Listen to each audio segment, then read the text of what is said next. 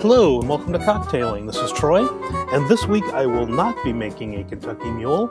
I'm traveling this week, and I was getting ready to record the episode about Kentucky Mule, and I found out that I had forgotten to buy ginger beer, which is a pretty key component of a Kentucky Mule, or of any mule. Rather than doing a Kentucky Mule this week, I will switch that to next week, and this week I'm going to talk about the difference between shaking and stirring a cocktail. So, over the course of cocktailing, I've made made 17 or 18 cocktails. Some of them have been stirred, some of them have been shaken, and you might be wondering why and how do I know which to be doing at any given time. For any cocktail that contains citrus juice, uh, I make a lot with lemon and lime juice those should be shaken. So the idea there is to combine that juice with the with the spirits and the other mixers as thoroughly as possible, and that's best done with a good thorough shake vigorously in a shaker with ice. You'll also find that if you're doing anything with an egg white, you'll use a shaker too to get a nice silky texture. Stirring is usually done when you're working with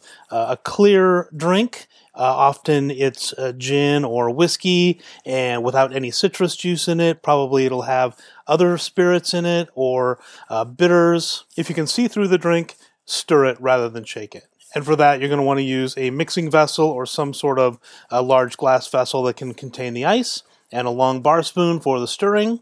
There may be times you go to a bar and you order a Manhattan and you see the bartender giving it a good shake. And the problem with that is it's really aerating the drink. And for a drink like that, you want a nice sort of smooth mouth feel, and the the shaking just puts a bunch of bubbles in there and makes it sort of um, effervescent, which is not really what you want when you're going for a, a, a nice drink like a like a Manhattan or a Vieux Carré. Sometimes you'll see a bartender building the cocktail in the glass. This is pretty common with an old fashioned, uh, which is basically just uh, whiskey, sugar and bitters and just they give it a stir and that's about all you really need for that. There's not a lot to incorporate there.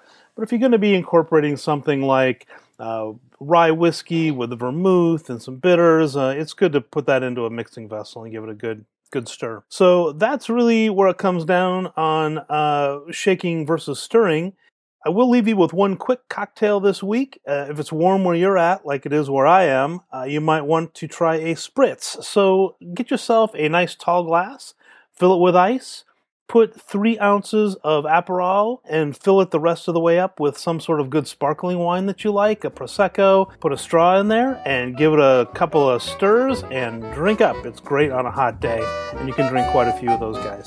That'll do it for this week. Uh, next week, do join me and we will make the Kentucky Mule. See you next week.